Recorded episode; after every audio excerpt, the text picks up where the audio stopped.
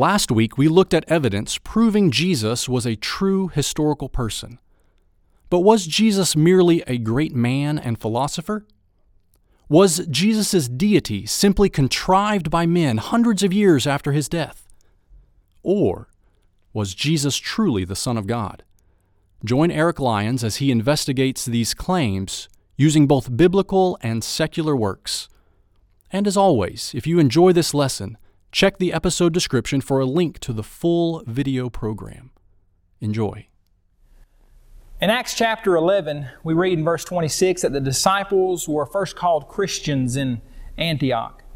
And then we read a few chapters later in the book of Acts when the Apostle Paul was talking about how he had become a, a Christian, how Agrippa said that you almost persuade me to become a Christian. And then you recall that term Christian again in Peter's first epistle, where he said, Let none of you suffer as a murderer, a thief, an evildoer, or as a busybody in other people's matters. But if anyone suffers as a Christian, let him not be ashamed, but let him glorify God in this matter. The American Standard Version says, I believe, let him glorify God in this name. What name is that? Well, it's the beautiful name Christian. We call ourselves Christians, those of us who are Christians, because we believe with all of our heart that there was a man who was born of a woman, a virgin, in the first century, whose name was Jesus, and that he grew, as the Bible tells us, in wisdom and stature and in favor with God and men, and how he did many, many wonderful things while he was on earth, how he taught more astoundingly than anyone had ever the truths that came from his mouth, they fell on the hearts of people. Some of them, that is, their hearts were hardened. Some were softened by that truth, and they became obedient to Him and His message. He worked miracles to prove who He was, and He lived a perfect, sinless life before being crucified on a cross and rising from the dead. You see, we call ourselves Christians because we believe that Jesus Christ is the Son of God. Do you realize, those of you who are Christians, that we are in the minority in this world today? That there are hundreds of millions of people who claim no religion at all, who are religionless, who are atheists or agnostics. There are something like a billion Muslims in the world today. There's hundreds of millions of Hindus and Buddhists and others we are in the minority, that there are many people who do not believe that Jesus is the Christ, the Son of the living God. And so we owe it, I believe, to our contemporaries. I believe that I owe it to my contemporaries, to young people who may question the faith of their parents or why they believe what they believe. We owe it to the world around us to talk in a reasonable way about the greatest person who ever lived on this earth, especially in a time and in a day where the, the criticisms against Christ seem to be so intensive. We've already quoted from Dan Brown's The Da Vinci Code in this seminar series. I want to show you another quotation from his book that came again from one of his lead characters where he said something about Jesus and about Christianity and about the Bible that is something that, that Christians disagree with very much. And we want to talk about this idea of whether Jesus was really God or whether he was just a man. One of the lead characters in the book said, Jesus was viewed by his followers as a mortal prophet, a great and powerful man, but a, a man nonetheless, a, a mortal. Jesus established as the, his establishment as the Son of God was officially proposed and voted on by the Council of Nicaea. By officially endorsing Jesus as the Son of God, Constantine, that is the Roman emperor there in AD 325, turned Jesus into a deity. That Constantine turned Jesus into a deity who existed beyond the scope of the human world, an entity whose power was unchangeable. Constantine as the story goes, upgraded Jesus' status almost four centuries after Jesus' death. Constantine commissioned and financed a new Bible which omitted those Gospels that spoke of Christ's human traits and embellished those Gospels that made him God like. Was Jesus merely a man? what does the Bible have to say about that? What does reason have to say about that? Was Jesus made God? Was he voted upon and established as God three centuries after his death? Was he just a great man? Was he a, a good prophet? Was he a great philosopher? Or was he truly the Son of God? Is it the case that someone like Constantine turned Jesus into God in about AD 325? I was talking to an old high school friend not long ago who had read the book, The Da Vinci Code, and I was surprised to hear him say that he believed a lot of the things in the book and felt like there were a lot of truths about that, apparently, that Christians needed to hear. The fact is, the idea of Jesus being a mere man does not make sense in light of what the Scriptures say, in light of what common sense says. And the allegations that he was turned into God do not uh, line up with what the evidence says and reveals. The idea that the Bible writers' writings were changed centuries after they were originally written just to make Jesus more than he was, better than he was, more godlike than the Scriptures portrayed him is not factual. And we have several evidences to back that up. First of all, we have the fact that the Old Testament prophesied of his deity. Not only the fact that Jesus would come, a Messiah would come, but the Old Testament tells us some things, gives us some hints about this Messiah and whether he was just going to be a mere man or whether he was going to be God. You recall that in Isaiah chapter 9 and verse 6, how Isaiah wrote, For unto us a child is born, unto us a son is given, and the government will be upon his shoulder, and his name will be called Wonderful, Counselor, Mighty God, Everlasting Father, Prince of Peace. What did Isaiah say? He would be called what? He would be called Wonderful, Counselor. He would be called Prince of Peace, Mighty God. 700 years before Christ, 1,000 years before some Roman emperor supposedly made Jesus God, the prophet said that Jesus would be called Mighty God, Everlasting Father, or as some have understood this to mean, and I believe correctly so, Father of eternity. He has always been and always will be the Messiah. Isaiah prophesied about this long before Jesus came to earth. And then we read in Isaiah chapter 7 and verse 14 Behold, the virgin shall conceive and bear a son, and shall call his name Emmanuel. Call his name Emmanuel, which means, Matthew chapter 1, verse 23, which means God with us. So he would be called Mighty God. He would be Everlasting Father. He would be, his name means God with us. And then we have the prophecy from Isaiah about the forerunner of Christ, about the one who would come and prepare the way for Christ. But notice what it has to say about the Christ. The voice of the one crying in the wilderness, prepare the way of the Lord, make straight in the desert a highway for our God. We read in Malachi 3:1, Behold, I send my messenger, and he will prepare the way before me, says the Lord of hosts. Well, who was the forerunner of Christ? Who was the one to come and prepare the way for Christ? Well, we read in the Gospel of John, John the Baptizer said, I am the voice of the one crying in the wilderness. Make straight the way of the Lord, as the prophet Isaiah said. Who was the forerunner of Christ? John the Baptizer. Who was he preparing the way for? Well, notice that in Mark's gospel account, after you have quotations from Isaiah and Malachi about the forerunner of Christ, the one who would come and prepare the way for the Messiah, we read that John came baptizing in the wilderness and preaching a baptism of repentance for the remission of sins. And he preached saying, there, come one, there comes one after me who is mightier than I, whose sandal strap I am not worthy to stoop down and loose. John the Baptizer was the forerunner. He came before someone. Who was that someone? Well, when you continue to read in the first chapter of Mark, you find out that someone was Jesus. Who was Jesus? The one that John was preparing the way for.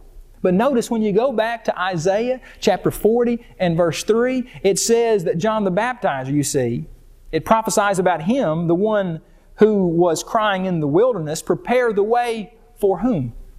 To pre- prepare the way for a mere man. Prepare the way for a good moral philosopher, a, a good teacher, a kind person. No, prepare the way of the Lord. That is, prepare the way for Jehovah. And then you read in the next phrase, make straight in the desert a highway for a mere man. No, he said, for God.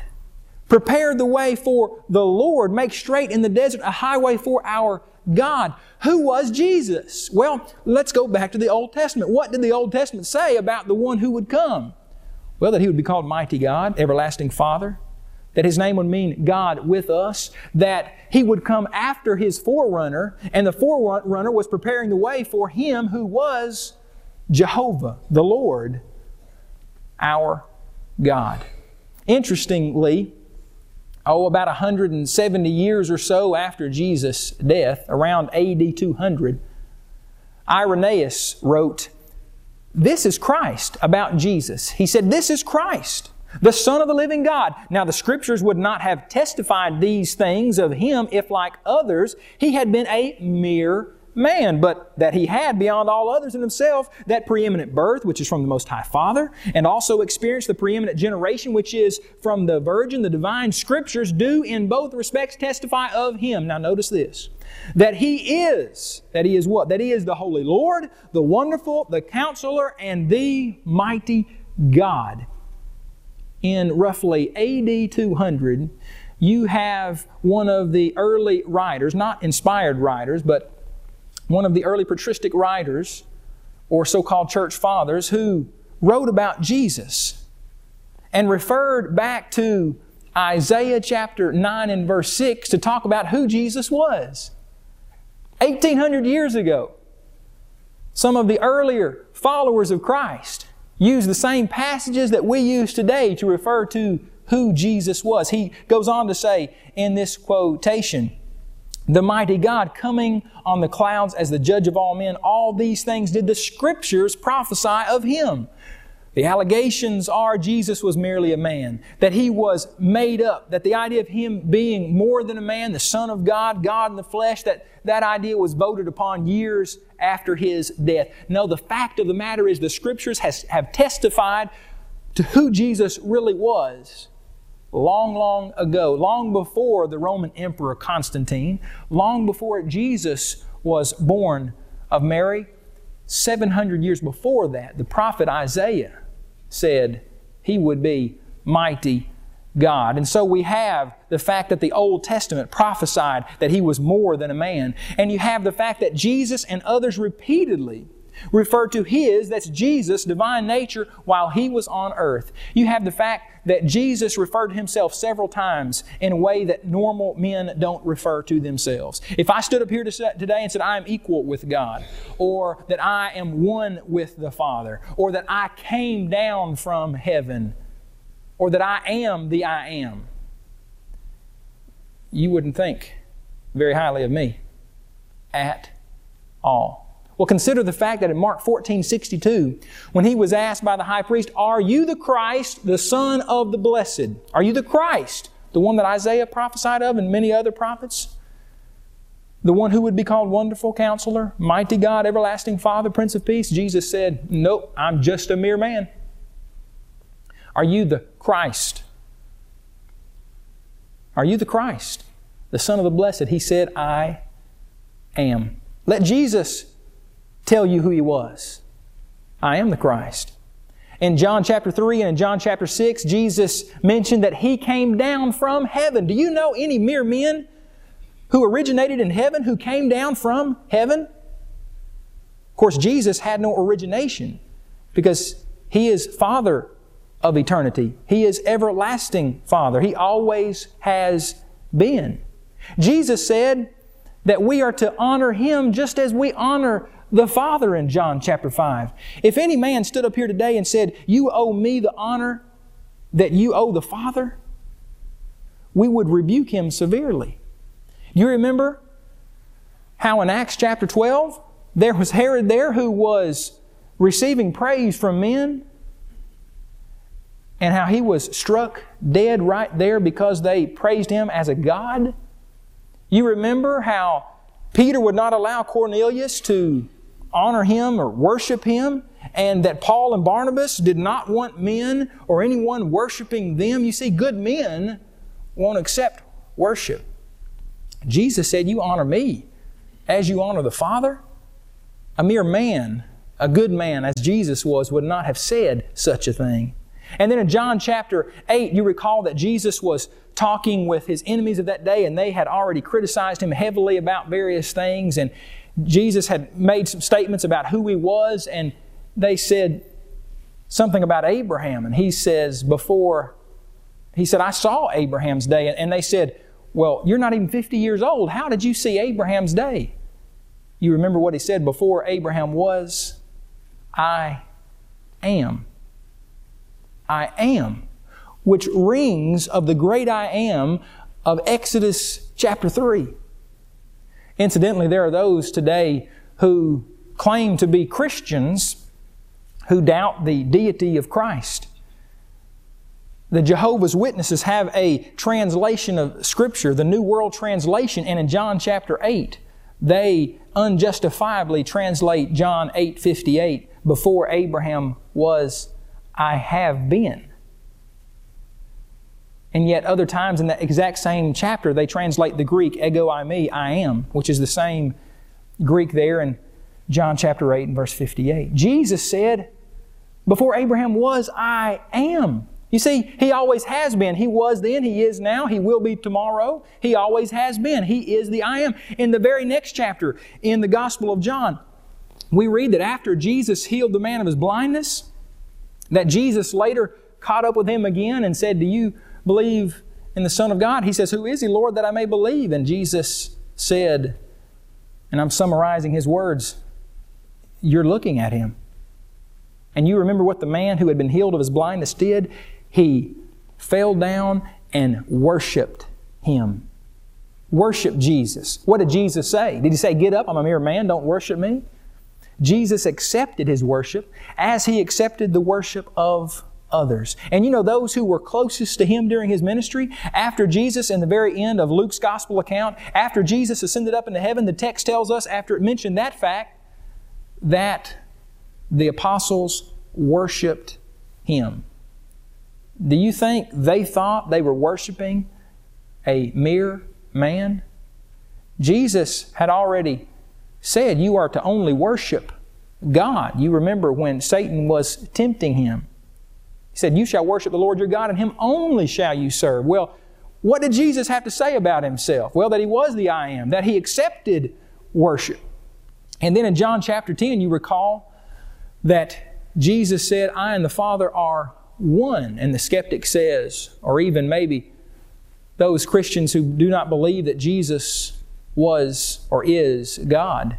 They say, well, what does that mean? He and the Father are one. That doesn't prove that he was more than a man or more than a great angel who came down to earth. Well, it's interesting that just three verses later, you have those who were ready to kill him, to stone him. Why? Because he, being a man, made himself God. They understood what Jesus meant when he said, I and the Father are one. And you have his enemies also doing the very same thing, being upset with Jesus because he made himself God in John chapter 5 and verse 18. And then you have others who claimed that Jesus was more than just a man. By the way, consider the fact that Jesus saying that he would build his church in Matthew chapter 16 and verse 18. The very fact that he said he was going to build his church, and the fact that the scriptures talk about the church as being his, his body, the churches of Christ salute you, Romans 16, 16. The very fact that he said he was going to build his church, the Bible calls it his church, but they also, but the Bible also calls it the church of God. 1 Corinthians chapter 1 and verse 2 should indicate to us that by Jesus making those statements and the Bible writers making those statements that Jesus was more than just a mere man. But what did Jesus' friends have to say about him? Well, you recall in John chapter 1, in the beginning was the Word, and the Word was with God, and the Word was God. The same was in the beginning with God. All things were made by Him. Without Him was not anything made that was made. What did John the Apostle have to say about Jesus? That that Word became flesh and dwelt among us, and we beheld His glory, the glories of the only begotten of the Father, full of grace and truth. The Word is God. Jesus is the Word. Jesus is God, John said. What about John the Baptizer? He looked at Jesus and said, Behold, the Lamb of God who takes away the sin of the world. Do you think he thought Jesus was a mere man? Do mere human beings take away the sins of the world? And what about Andrew when he went and found Peter? He said, We have found the Messiah. And what about Nathanael when he saw Jesus? He said, You are the Son of God. What did Jesus, friends, what did the New Testament apostles and prophets have to say about Jesus? In Matthew 16 16, what did Peter say? You are the Christ, the Son of the living God. And what is it that we read in John 20 and verse 28? Where Thomas, after seeing the risen Lord, he says, My Lord and my God. Jesus was not a mere man. He didn't believe that. He didn't say that. He said he was more than that.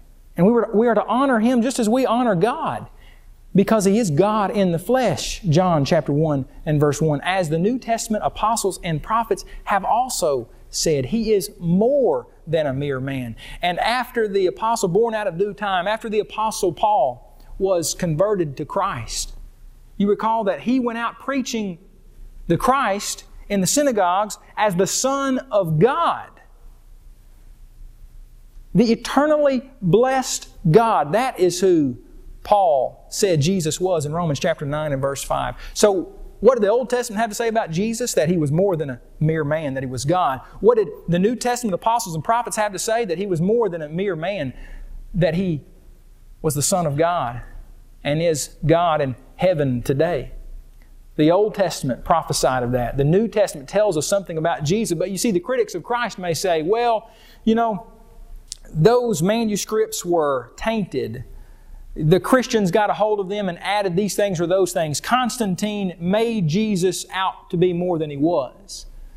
Well, it's very comforting to me to consider the fact that we have Greek manuscripts of the New Testament that go back long before AD 325 that go back almost to the end of the first century that tell us something about Jesus' nature, in fact. There is a book that I have in my library called In the Text of the Earliest, or it's called The Text of the Earliest New Testament Greek Manuscripts. And in it, more, there are more than 60 of the earliest Greek New Testament manuscripts that they have there. And it's very interesting that when you read in the introduction of this book, the editors Comfort and Barrett state all of the manuscripts, all of them contained in this book, that is, are dated from the early second century to the beginning of the fourth century, from around AD 100 to AD 300. Long before, at least a quarter of a century before the Council of Nicaea, when Jesus was supposedly made God when the scriptures, when the New Testament was supposedly embellished to make Jesus out to be more than he really was. To me, this is very faith building when you consider that there are manuscripts of the New Testament that talk about who Jesus was long before Jesus was supposedly, or at least the scriptures were supposedly embellished to mean more than that. Copies of John chapter 1 and verse 1 found in manuscripts designated P66 and P77 or P75 go back to the late 2nd century and early 3rd centuries. 100 to 150 years before Constantine and the Council of Nicaea. John 1 1, in the beginning was the Word, and the Word was with God, and the Word was God, was around long before someone supposedly changed the Scriptures to make Jesus more than what He really was. And then Jesus' claim, I and my Father are one, and the Jews' recognition of that claim and their understanding that He made Himself God, that also predates the time of when Jesus, the, the message about Jesus was supposedly embellished. A copy of Paul's letter to the church at Philippi, in which he affirms Christ Jesus, who being in the form of God did not consider it robbery to be equal with God, again, existed in manuscripts that go back prior to AD 325, prior to the time, as is said in the Da Vinci Code, that the scriptures were embellished to make Jesus more than a man. The facts are the Old Testament prophesied of his deity long before AD 325, even before Jesus was on earth. And so when we read criticisms like Jesus was a, a mortal prophet, a man, a, a mortal, that Constantine turned Jesus into deity, that Constantine upgraded Jesus' status, that he changed the Bible somehow. Well, those statements simply are not true. We have fact after fact that reveals to us and that builds our confidence up and should in Jesus being more than just a mere man. Consider a fourth line of evidence that there are writings from early Christians or the patristic writers, all of which predate the time of the Roman emperor who supposedly changed the scriptures to make Jesus out to be more than he was. And they reveal something about Jesus. Notice a few quotations here. From Ignatius, who died in the early second century and is thought to have been a companion of the Apostle John. He referred to Jesus Christ as our God several times in his letters. Polycarp, who was a contemporary of Ignatius and died around AD 150, wrote a letter to the church at Philippi in which he called Jesus the Son of God and our everlasting high priest. Where did these men get this information? Why did they believe this shortly after the time of Christ? Well, because they read the writings of the apostles and prophets of the New Testament, which convinced them of this very thing. And they also read the Old Testament prophecies. Justin Martyr wrote in the second century that Jesus, quote, being in or being the first begotten Word of God, is even God. And then we have Irenaeus, whom I quoted from earlier, who said, This is Christ, that is Jesus, is Christ, the Son of the living God. He is Himself, notice this, in His own right, beyond all men who ever lived, God and Lord and King eternal, and the incarnate Word proclaimed by all the prophets and the apostles and by the Spirit Himself.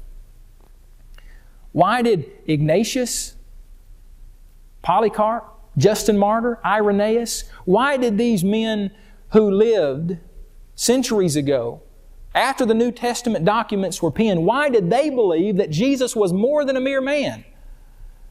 Because they read, or they read the same scriptures that we read, which indicated to them that Jesus was more than a mere man. And notice once again that these writings, that these documents, the things that these men wrote, that they were around before the time Jesus was supposedly made out to be a God and how the scriptures were supposedly twisted out, twisted to make him God. Notice one of the enemies of Christianity that has already been quoted in this seminar, Pliny the Younger. But notice in this context what he had to say about the Christians and Christ. In a letter that he wrote around the year AD 112 to Emperor Trajan, Pliny, Pliny the Younger, he stated, They, that is the Christians, were in a habit of meeting on a certain fixed day before it was light when they sang in alternate verses a hymn to Christ as to a God. So here you have information from a non believer who says not only was Jesus a real person, but the Christians, they worship Him as a God. What did the early Christians think about Christ? Well, that He was more than just a, a mere man.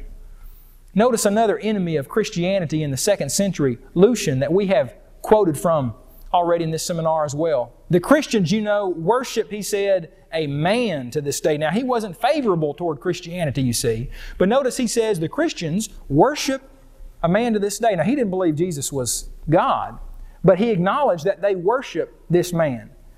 Now, do you think the Christians knew better than to worship a mere man? The fact that they worshiped him, that the New Testament tells us they did, that the writings of the early Christians say that they did. And here you have enemies who testify that they worshiped someone, indicates something about his nature. They would not have worshiped him, that is, the Christians, if they believed he was a mere person. Notice that he goes on to say at the end of this quotation that that is, the Christians deny the gods of Greece and worship the crucified sage, Jesus. He was more than a man. What do you think about him? Let me show you a quotation from a young lady named Jennifer Rawlings who wrote into Newsweek magazine back in the year 2000. And this is what she had to say. She said, I am a 17 year old student and I was disappointed by your cover story, Visions of Jesus. It seems that Newsweek attempted to find a middle ground in presenting a view of Jesus as a character who, would, who could appeal to all people. But that is impossible. Either Jesus was in fact the Son of God, as he claimed, or he was a lunatic. No one who claims to be the Son of God is simply a good teacher. Other great religions will never accept Jesus to be who he said he was. If they do, then they are not Jewish, Muslim, or Buddhist. They are Christian, she says. What she is pointing out here is something that we hear, but we may not recognize and we may not ponder on. And it is the fact that if Jesus said he was God, but he wasn't, then what does that say about his integrity? He was a liar? Or some have said he was a lunatic if he wasn't God. You see, we have people today sitting in classrooms and standing up before uh, classes at various universities teaching literature or other subjects, and they will talk about how Jesus was a great person, a great philosopher, a good man, and then read some of his teachings, and then they stand up and say, but he wasn't God. How could Jesus be a good man if he wasn't God when he said he was God?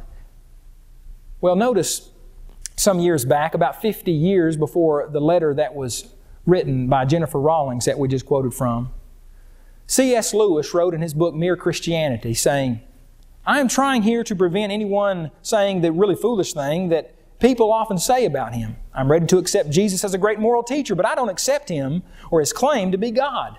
That is one thing we must not say. A man who was merely a man and said the sort of things Jesus said would not be a great moral teacher. He would either be a lunatic on a level with a man who says he is a poached egg, or else he would be the devil of hell. He said, You must make your choice. Either this is, this man was and is the Son of God, or else a madman or something worse. You can shut him up for a fool, you can spit on him and kill him as a demon, or you can fall at his feet and call him Lord and God, but let us not come up with any patronizing nonsense about his being a great moral teacher. He has not left that open to us. He did not intend to. C.S. Lewis put in writing what is known as the trilemma. You see, Jesus is either a liar, a lunatic, or Lord. Either Jesus said he was God and was lying, or he said he was God and was not right in the head, or he truly was the Lord. If I stood up here today and I told you that my name is President George W. Bush, and I was serious about that, well, you would know that I'm a lunatic because you know I'm not President George W. Bush or you would know that I'm lying because I'm not President George W. Bush. Jesus said, I and my Father are one. He said, I am the prophesied Messiah. So was he or not? You have to make that choice. And those who are out here trying to have their cake and eat it too, saying Jesus was a great man, a, a, a great moral teacher. We're going to study his writings today. How can they have it both ways and then say, but Jesus was not who he claimed to be? It's interesting to me that some of the uh, enemies of Christianity from the past, who are very famous, be it Rousseau or others, have said things about Jesus that I find interesting in light of the fact that they didn't believe that he was the Son of God. Rousseau said, If the life and death of Socrates were those of a sage, the life and death of Jesus were those of a God.